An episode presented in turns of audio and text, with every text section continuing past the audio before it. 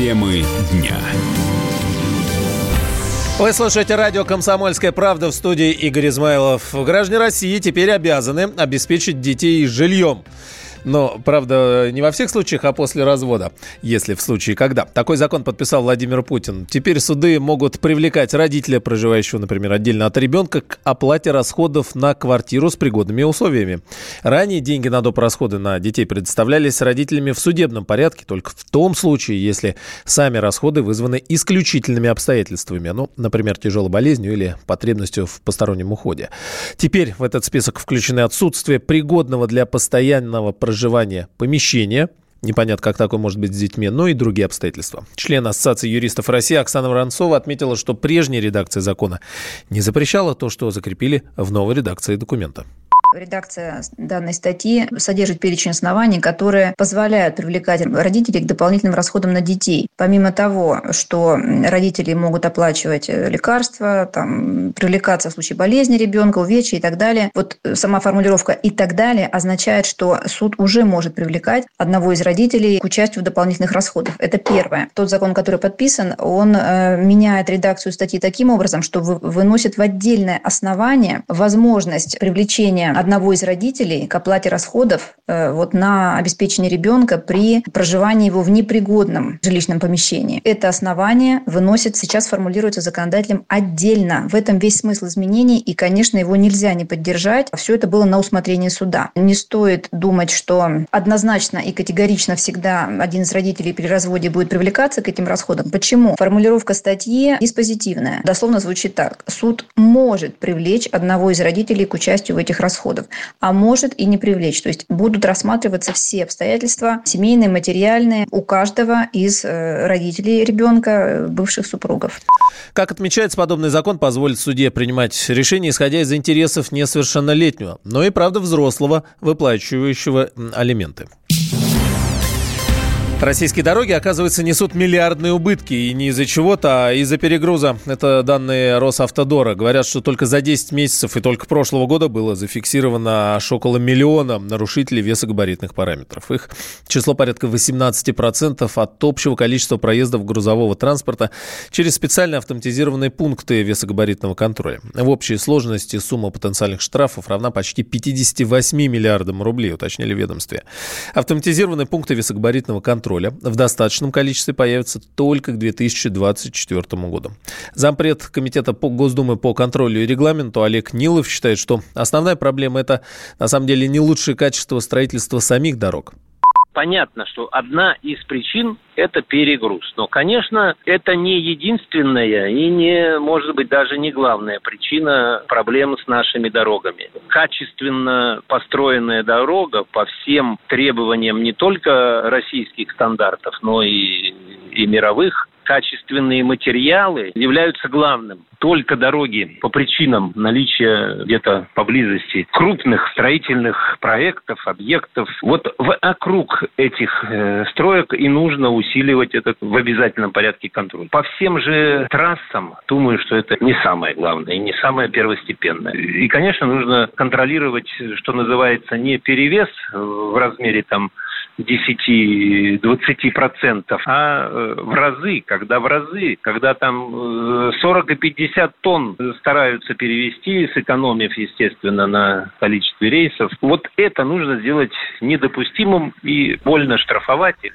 Советник генерального директора Российского дорожного научно-исследовательского института Станислав Мамулат отметил, что зарубежный опыт использования технологий за контролем грузов показывает все-таки положительные результаты немецким данным немецких исследований, один перегруженный э, грузовик э, наносит ну, воздействие, скажем так, на э, дорожную сеть, как примерно полторы тысячи автомобильных, легковых автомобилей проехавших. Автоматическая система, я думаю, так интуитивно понятно всем, что система сама взяток не берет, использование систем за рубежом, он подтверждает это, не просто снижается, а кардинально, скажем так, снижается замена механических или там с участием человека измерений на автоматические, часто практически незаметные для водителя. То есть системы взвешивания движений, а оно, безусловно, снижает коррупционную составляющую.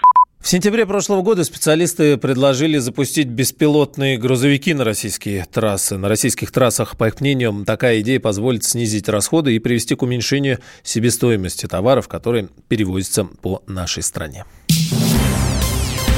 Смотрите, какое дело Твиттер якутской полиции, оказывается, стал хитом соцсетей. Профиль регионального МВД обратил на себя внимание многих пользователей со всей России благодаря проекту хэштег «Дежурка14». Все дело в необычном контенте. Сотрудники простым языком рассказывают о буднях полицейских, делятся забавными реальными историями из жизни дежурной части. С матерком или нет, узнавала моя коллега Елена Некрасова. На просторах интернета набирает популярность официальный аккаунт Якутского Министерства внутренних дел в Твиттере. В отличие от стандартных оперативных сводок, здесь публикуют курьезные случаи, с которыми полицейские сталкиваются каждый день. Казалось бы, серьезнейшее ведомство. И как начальство в подобных случаях относится к шуточкам, все знают. Но, как рассказала инспектор по особым поручениям МВД по Якутии Альбина Ушницкая, проект «Дежурка-14» неожиданно согласовали. Перед тем, как запустить этот проект, естественно, мы согласовывали именно а, по городу Якутску. Мы находимся сами в Якутске, mm-hmm. это столица нашей республики. И перед тем, как начать этот проект, мы согласовали с начальником полиции городского управления. Стали выкладывать короткие записи о реальных, но курьезных происшествиях. И народ принял на ура. Посты полицейских собирают сотни лайков, а число подписчиков увеличивается каждый день. Собственно, и писать есть о чем, ведь жизнь подкидывает настоящий настоящие перлы. Промышленный округ. Поступило сообщение о краже сотового. Выехала следственно-оперативная группа. Следственные мероприятия проведены в полном объеме. Через час позвонила заявительница, нашла сотовый внутри своего сапога.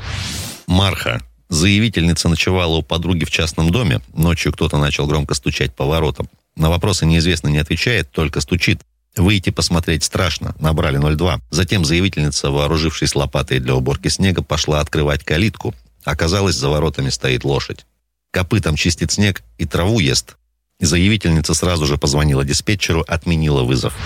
Сайсарский округ. Продавец заявила о краже выручки. Выехала следственно-оперативная группа. Выяснилось, что деньги никуда не пропали. Другой продавец спрятал их под клавиатуру, потому что раньше ушел со смены. Комсомольская правда Красноярск связалась с ведущими твиттера полиции, чтобы те рассказали о новых подходах и общении с людьми в соцсетях. Опыт, согласитесь, нетривиальный. По словам Альбины Ушницкой, в Якутии особо популярный твиттер и инстаграм. На них полиция и сделала ставку. Твиттер-аккаунт МВД Якутии ведется с середины 2014 года. Со временем мы поменяли подход к ведению ведомственных соцсетей. В начале Нового года мы провели традиционный опрос среди подписчиков Инстаграм-аккаунта о том, что они хотели бы видеть в наших соцсетях. Поступило много пожеланий, связанных с работой именно дежурных частей. Ранее мы уже опубликовали ряд нестандартных случаев, и эти истории получили большой положительный отклик. Отсюда и появился отдельный проект «Дежурка-14», который хорошо подошел под формат Твиттера. Полиции говорят, что рады такому отклику читателей «Дежурки 14». Ведь будни сотрудников состоят не только из преступлений. Много историй, смешных, со счастливым финалом и просто добрых. Почему бы и не рассказать о них? Елена Некрасова, Надежда Ильченко, Дмитрий Золотоверх, Радио «Комсомольская правда», Красноярск. Всем привет! Меня зовут Александр Тагиров, и я автор подкаста «Инспектор гаджетов». Все самое интересное из мира технологий, мобильных устройств и всевозможных умных приблуд, которые неоспоримо приближают наше будущее. Ищите мои подкасты на всех популярных платформах, подписывайтесь, ставьте лайки и оставляйте комментарии. А если у вас есть для меня интересные темы или вопросы, пишите на подкаст собака.phkp.ru. Всем хай-тек пока и да пребудут с вами технологии.